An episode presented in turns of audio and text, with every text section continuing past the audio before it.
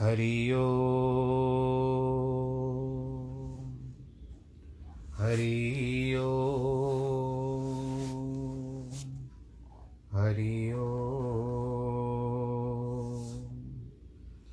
गुरुर्ब्रह्मा गुरुर्विष्णु गुरुर्देवो महेश्वरः गुरुर्साक्षात् तस्मै श्रीगुरवे नमः। विघ्नेश्वराय वरदाय सुरप्रियाय, लम्बोदराय सकलाय जगद्दिताय। नागाननाय श्रुतियज्ञविभूषिताय गौरीसुताय गणनाथ नमो नमस्ते। नाहं वसामि वैकुण्ठे, योगिनां हृदयेन च मद्भक्तां यत्र गायन्ति, तत्र तिष्ठामि नारद। जिस घर में हो आरती चरण कमल चितलाय।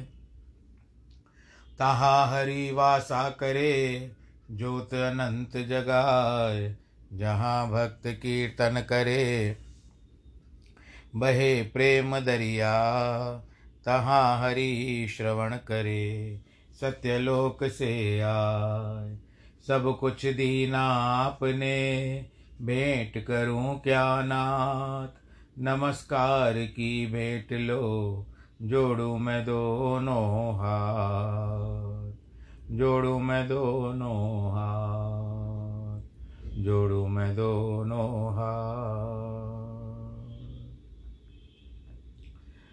शान्ताकारं भुजगशयनं पद्मनाभं सुरेशं विश्वाधारं गगनसदृशं मेघवर्णं शुभाङ्गं लक्ष्मीकान्तं कमलनयनं योगिवृद्धानगम्यं वंदे विष्णुं भवभयहरं सर्वलोकैकनाथं मङ्गलं भगवान् विष्णु, मङ्गलं गरुडध्वज, मङ्गलं पुण्डरीकाक्षमङ्गलाय स्तनोहरि सर्वमङ्गलमाङ्गल्ये शिवे सर्वार्थसाधिके।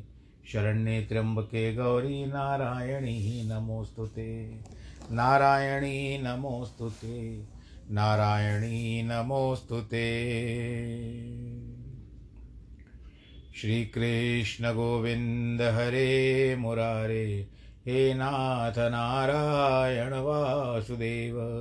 श्रीकृष्णगोविन्द हरे मुरारे हे नाथ नारायण वासुदेव, हे नाथ नारायण वासुदेव, श्रीनाथ नारायण वासुदेव, हे नाथ नारायण वासुदेव, श्रीनाथ नारायण वासुदेव श्रीकृष्णगोविन्द हरे मुरारे, हे नाथ नारायण वासुदेव। हे नाथ नारायण वासुदेव, हे नाथ नारायण वासुदेव।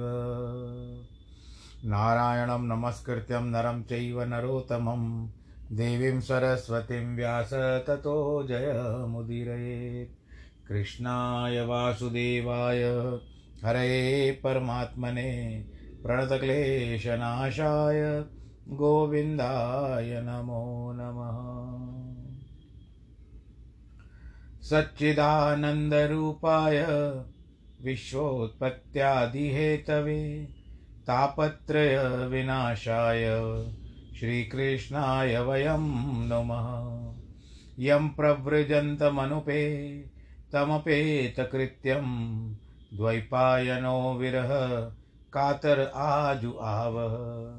पुत्रेति तन्मयतया तर्वो विनेदो तं सर्वभूतहृदयं मुनिमानतोऽस्मि मुनिमानतोऽस्मि मुनिमानतोऽस्मि। बोलो श्री कृष्ण कन्हैया लाल की जय, श्रीमद् भागवत महापुराण की जय। भगवान श्री कृष्ण चंद्र के चरण कमलों में प्रणाम करते हुए आज के कथा के प्रसंग को आगे बढ़ाते हैं। आपने अब तक सुना कि किस तरह से दुर्वासा को किसी भी देवता ने सहायता न की जब उन्होंने अम्बरीश के ऊपर कृत्या का प्रयोग किया था। और उसके बाद न ब्रह्मा जी ने सहायता की, न विष्णु जी ने सहायता की, न शिव जी ने सहायता की। और वे अंततः उनको यही बताया गया कि आप अम्बरीश के पास ही जाइए, क्योंकि आपने भूल वहीं पर की है। तो वो दौड़ते हुए अम्बरीश के पास आए। सुखदेव जी कहते हैं कि भगवान के आदेश से जब तक तप्त, चक्र तप्त, यानी चक्र के ताप से भयभीत हुए, दुर्वासा राजा अम्बरीश के पास आए, अत्यंत दुखी होकर उन्होंने अम्बरीश के पैर पकड़ लिए। तत्पादो दुखितो ग्रहित, अम्बरीश को दुर्वासा का उद्वेग देखकर बड़ी लज्जा आई, चक्र की स्तुति करने लगे। त्वम अग्निर्भगवान सोमो ज्योतिषां पति। त्वमापस्त्वं चित् क्षितिर्व्योम च।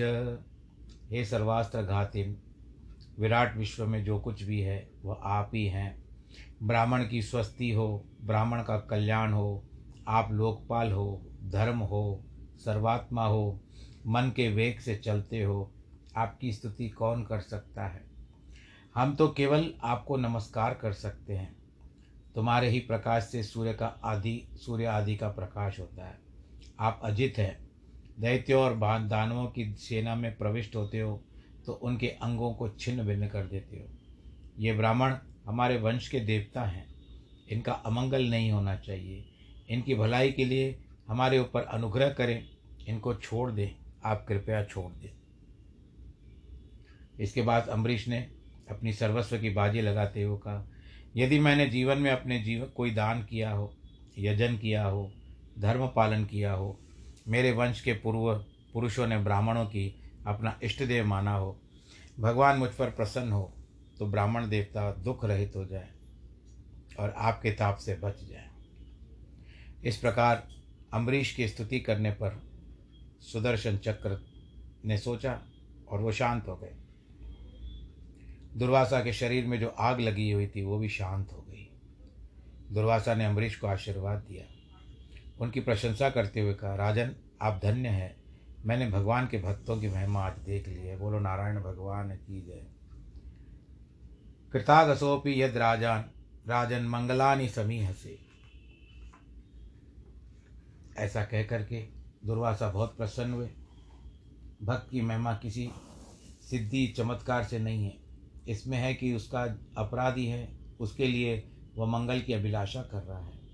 जिन साधु महात्माओं ने भगवान को अपनी झोली में डाल लिया है, उनके लिए कुछ भी दुष्कर नहीं है, कोई भी दुस्त्यज नहीं है। यही संग्रही तो भगवान। सात्वताम ऋषभो हरि ही जिन्होंने भगवान का संग्रह कर लिया है, उन्हें सिद्धि, धन, दौलत, ऐश्वर्य और दुनिया का प्रभाव, इन सब का संग्रह करने की कोई ज़रूरत नहीं है। जिनके नाग श्रवण मात्र से, नाम श्रवण मात्र से मनुष्य निर्मल हो जाता है। उनके भक्तों के लिए दुनिया क्या बाकी है? महाराज अम्बरीश, आपका हृदय करुणाद्र है। आपने मेरे अपराध पर ध्यान नहीं दिया। मेरी रक्षा की यह आपका बड़ा भारी अनुग्रह है मुझ पर। बोलो, नारायण भगवान की श्री सुखदेव जी कहते, परीक्षित, दुर्वासा जी के भागने से लेकर लौटने तक के समय तक अम्बरीश ने भोजन नहीं किया था। वे केवल उनकी प्रतीक्षा कर रहे थे।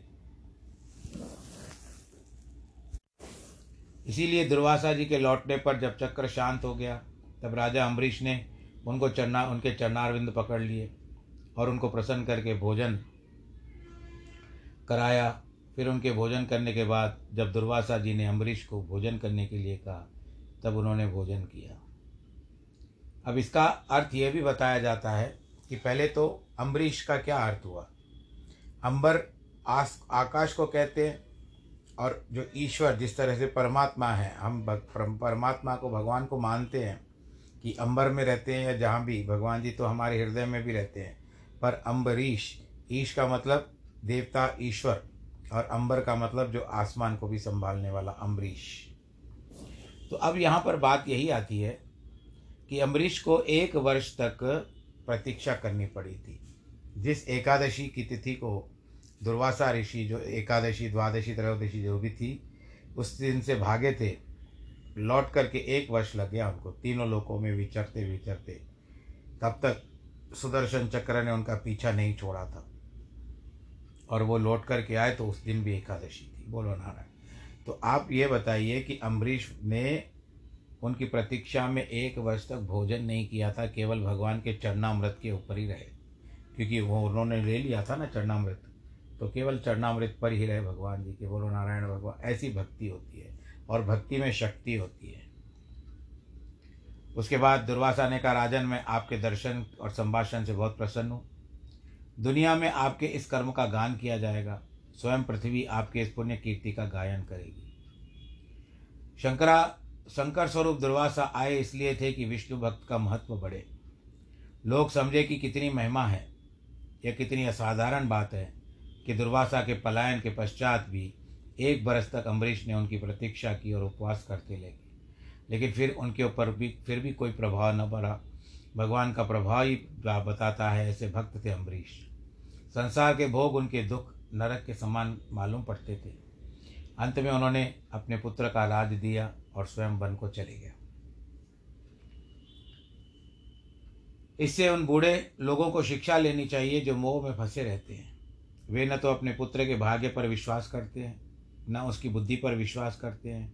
नतीजा यह होता है कि सौ सौ धक्के खाते हैं और कुत्ते की तरह भोजन प्राप्त करते हैं, घर में ही पड़े रहते हैं।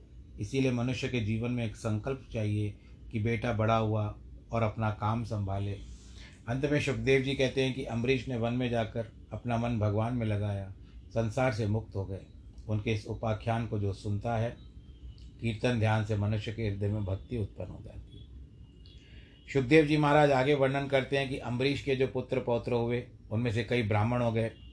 वैवस मनु मनु के प्रथम पुत्र इक्ष्वाकु के भिक्षुक आदि हुए। एक बार इक्ष्वाकु ने श्राद्ध करते समय भिक्षुकी को आज्ञा दी कि उसकी वस्तु लेकर आए। लेकिन उसके लाने में कोई त्रुटि हो गई।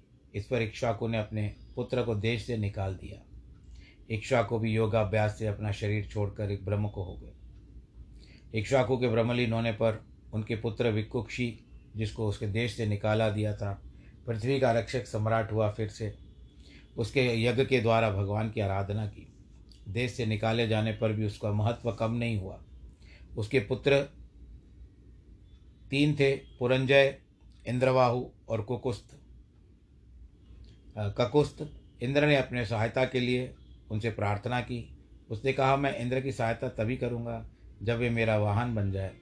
इंद्र को बैल बनना पड़ा था और उनके ककुत पर बैठकर उसने इंद्र को विजय दिलवाई थी। तभी से उनका नाम पुरंजय रखा गया। इंद्रवा अथवा कुकस्त पड़ा, ककुस्त पड़ा, इस श्लोक में बहुत प्रसिद्ध हुआ। पुरंजय के वंश की परंपरा में एक हुए युवनाश्व, परंतु उनको कोई संतान नहीं थी। वे वन में चले गए। ऋषियों ने उनसे पुत्र प्राप्ति की इष्टा दृष्टि, इष्टि करवाई। रात के समय राजा को प्यास लगी। ब्राह्मण लोग सो रहे थे। उन्होंने अभिमंत्र, जल जो पत्नी के लिए पीने के लिए रखा था, वो पी लिया। प्रातःकाल ब्राह्मण ने पूछा कि आपकी पत्नी के लिए जो अभिमंत्रित औषध रखे थे, वे कहाँ हैं? वे बोले, वो तो मैं पी गया। तब तो हाय हाय मच गई। ब्राह्मणों ने कहा, भगवान की ऐसी लीला है तो हम क्या करें? उनकी दक्षिण को फाड़कर उनकी एक संतान उत्पन्न हुई। उस संतान को दूध कौन पिलाए? यह प्रश्न उठने पर इंद्र ने कहा, मैं उस यज्ञ का यज्ञादि से उत्पन्न बालक का पालन पोषण मैं करूँगा। उन्होंने उनके मुख में तर्जनी अंगुली दे दी। तभी से क्योंकि कहते हैं कि माम, मैं दाता बनूँगा इसका, माम दाता। तभी से उस बालक का नाम मानदाता हो गया। उनके पिता युवनाश्व की मृत्यु नहीं हुई और वह तपस्या करके मुक्त हो गया। इंद्र ने बालक का नाम त्रदस्यु रखा। वही त्रदस्यु अथवा मांदात्वा सप्तद्वीपी द्वीपी पृथ्वी का राजा हुआ और उसने बड़े बड़े यज्ञ किए। कहते हैं कि सूर्योदय और सूर्यास्त के दोनों ही मांदाता के क्षेत्र में होते थे। इतना बड़ा विशाल साम्राज्य था उनका। मांदाता की पत्नी थी बिंदु। उनके तीन पुत्र हुए। एक अम्बरीश, ये दूसरे अम्बरीश हैं, पुरु पुरुकुत्स और मुचकुंद। पाँच कन्याएँ भी हुई। उनमें सबसे सौभरी ऋषि को अपना पति बना लिया। इसकी कथा इस प्रकार है। एक बार सौभरी ऋषि यमुना तट पर आनंद पूर्वक भगवान का भजन कर रहे थे। उन्होंने देखा, वह मछलियों का राजा मछलियों को तुरंत बहुत भोग विलास कर रहा था। इसीलिए उनके मन में विवाह करने की इच्छा जागृत हो गई। इस घटना से बताया गया कि यदि कोई ब्रह्मचर्य व्रत पालन करता है तो उसे तिरक योनियों के जीवन का भी विहार नहीं देखना चाहिए, क्योंकि मन बड़ा धोखा देता है। जब सौबरी ऋषि के मन में विवाह करने की इच्छा हुई, तब वे मानदाता राजा के पास गए। बोले, आप मेरा विवाह अपनी एक कन्या से कर लीजिए। राजा ने देखा कि सौबरी तो बहुत बूढ़े हो गए इसीलिए बोले, जो कन्या आपका वरण कर ले, आप उनके साथ ब्याह कर लो। उनके मन में यह था कि ये शायद मैं बूढ़ा हो गया हूँ।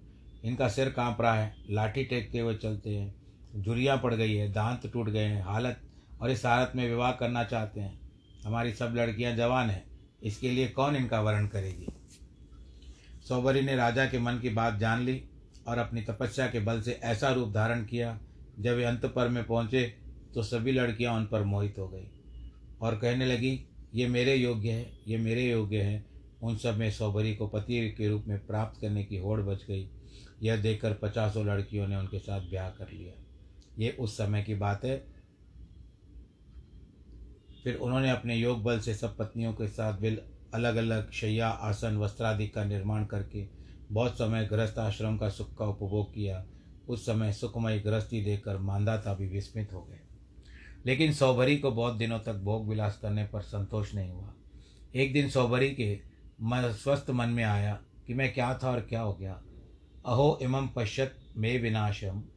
तपस्विन सच्चरित व्रतस्य अंतर्जले वारीचर प्रसंगात प्रचावित ब्रह्मचिरम। धृतम यत, देखो, सही जल में मछली का प्रसंग देखने मात्र से मेरा कितना बड़ा विनाश हो गया है। मेरी कितनी बड़ी तपोहानि हो गई है। कहाँ मेरा ब्रह्मचर्य और कहाँ आज का भोग विलास? इसीलिए मुमुक्षु को चाहिए कि विषय ही पुरुषों का संग कभी न करे। यदि कभी उसको संग करना हो तो साधुओं का सत्संग करे। संगम त्यजेत मिथुन व्रतिनाम मुमुक्षु। सर्वात्मान स विसृजेत ब्रह्मरिंद्रियाणि एकाश्चरन रहसी चितमनंत ईशे। युंजीत तदृशु साधुषु चेत प्रसंग। पहले में एक था, इसके बाद पचास कन्याओं से शादी हुई है। फिर इतने बच्चे हो गए कितना समय बीत गया, इसका कुछ पता नहीं चला। इस प्रकार के पश्चाताप के पश्चात ऋषि ने तपस्या करके अपने आत्मा को परमात्मा के साथ जोड़ लिया और उनकी पत्नियों ने भी उनके साथ गति को प्राप्त कर लिया। बोलो, नारायण भगवान, यह की जय। देखो प्रसंग तो नहीं है, किंतु दूसरे प्रसंग आते हैं कि सौभरी जी का एक भक्त का अपराध किया था। वह अपराध था कि गरुड़ जी कभी कभी यमुना जी के पास जाकर योग्य भक्षण भोजन करते थे। यह देखकर सौभरी जी ने श्राप दे दिया कि अरे राम राम, गरुड़ जी, यहाँ आकर अभक्ष भक्षण करते हैं। अब वे आकर आएँगे तो मर जाएँगे। इस प्रकार सौभरी जी के गरुड़ के प्रति अपराध हो गया। इसके दो विपरीत विपरीत फल मिले। एक तो यह था कि यमुना जी के में गरुड़ जी की जगह कालिया नाग आकर रहने लगा और दूसरा यह था कि सौभरी ऋषि की गरुड़ से दोष दृष्टि होने के कारण संसार में उनका मोह में फंस जाना पड़ा। बोलो, नारायण भगवान। तो भगवान की लीला अनूठी है। सुखदेव जी महाराज कहते हैं, परीक्षित युवानश युवनाश्व के मानदाता के ज्येष्ठ पुत्र अम्बरीश को पुत्र रूप में स्वीकार कर लिया था। उसका पुत्र हुआ यौवनाश्व और यौवनाश्व से हारित हुआ। ये हारित कभी ऐसे बताया जाता है कि प्रहलाद जी भी जो स्थान था प्रहलाद जी का वो ये हरित भी उसी स्थान पर लगभग आता है। यह वंश आगे चला तो इसी वंश में पुरुकुत्स का जन्म हुआ। उनके न, उनको नागों ने यह वर दिया था कि यदि कोई पुरुकुत्स पुरुकुत्स ऐसा शब्द बोले तो हम उसको नहीं काटेंगे। इसी वंश में आगे चलकर त्रिशंकु का जन्म हुआ। वह पिता के साथ चांडाल हो गया था लेकिन विश्वामित्र के प्रभाव से सशरीर स्वर्ग में चला गया। इस वंश में जितने लोग भी हुए हैं, उसके जीवन में कोई ना कोई विशेषता रही है। यही कारण है कि त्रिशंकु के पुत्र हरिश्चंद्र हुए, जिनका चरित्र बहुत ही सत्यनिष्ठ था। उन्हीं के प्रसंग को लेकर विश्वामित्र और वशिष्ठ में बहुत काल तक युद्ध हुआ था। विश्वामित्र ने राजसूय यज्ञ की दक्षिणा के बदले हरिश्चंद्र का सर्वस्व ले लिया। उनके राजच्युत कर दिया। इसका कारण यह था कि वशिष्ठ जी हरिश्चंद्र की बहुत प्रशंसा किया करते थे कि हमारा यजमान ऐसा है, वैसा है। यह विश्वामित्र को सहन नहीं हुआ, इसीलिए दोनों ने आपस में शापा शापी कर ली। कभी कभी महात्माओं में भी चेला चेलियों के लिए झगड़ा हो जाया करता है। यह कोई नई बात नहीं है। इस प्रकार हरिश्चंद्र का चरित्र पुराणों में बड़े विस्तार से है। इसका विलक्षण है, इतना अद्भुत है, उसको पढ़ सुनकर बहुत आश्चर्य होता है। परंतु श्रीमद् भागवत में हरीश जी की जो कथा, हरिश्चंद्र की जो कथा है, वह उन पौराणिक कथाओं से बिल्कुल प्रतिकूल पड़ती है। श्रीमद् भागवत के अनुसार हरिश्चंद्र को कोई संतान नहीं थी। उन्होंने पुत्र प्राप्ति के लिए वरुण की शरण ली। वरुण से यह प्रतिज्ञा की थी कि यदि पुत्र होगा, हमारे पुत्र होगा तो तुम्हारा यजन करेंगे। जब पुत्र हो गया, वरुण आकर बोले कि आप उसको हमको भेंट दे दो, क्योंकि आपने कहा था कि आप हमको दे दोगे। प्रतिज्ञा के अनुसार बैठ कर पुत्र का यज्ञ भेंट करो। हरिश्चंद्र ने कहा, बाबा, दस दिन तो बीत जाने दो। जब वह पवित्र होगा, यज्ञ करेंगे। जब दस दिन बीत गए, हरिश्चंद्र बोले, दांत निकल आएँगे तो धोएँगे यज्ञ करेंगे। जब दांत निकल गए तब बोले कि दूध के दांत गिर जाएँगे, यज्ञ करेंगे। इस प्रकार जब जब करते, हरिश्चंद्र अपने बात टालते गए। जब बेटा बड़ा हो गया तो सब बातें मालूम हो गई और वो घर से भाग गया कि मेरे पिता मुझे बलिदान देने इसके बाद हरिश्चंद्र को जलोदर रोग हो गया। जो देवताओं के लिए प्रतिज्ञा करके उसको पूरी नहीं करता, वो मर जाता है। परंतु वरुण देवता, उग्र देवता नहीं है, इसीलिए वे हरिश्चंद्र की बातों से, शांति से सहते गए। उधर जब जब रोहिताश्व अपने पिता के पास घर जाने की कोशिश करता, तब तब उसको रास्ते में इंद्र देवता, बूढ़ा ब्राह्मण बन करके मिलते और उसको रोक देते। उसका कारण यही था कि वरुण और इंद्र में बड़ा बैर था। उनके पारस्परिक युद्ध का वर्णन आता है। सिंधु नदी के इस वरुण की प्रधानता थी। इंद्र के प्रभाव क्षेत्र का नाम सारस्वत और वरुण के प्रभाव के क्षेत्र का नाम सिंधु था। तो आप ध्यान से सुन लीजिए। इंद्र के प्रभाव क्षेत्र का नाम सारस्वत और वरुण के प्रभाव का क्षेत्र नाम था सिंधु।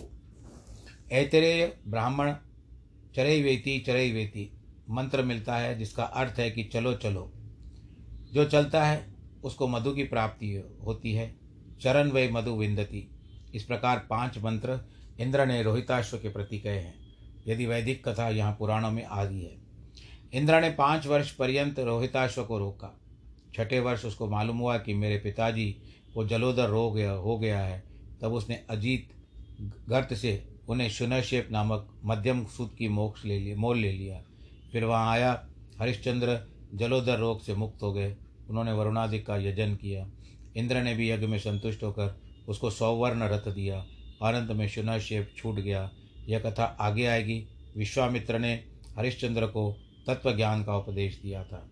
जो लोग तत्व ज्ञान से दूर रहते हैं, उनकी समझ में यह बात जल्दी नहीं आती कि मन को पृथ्वी में कैसे डाल दिया जाता है।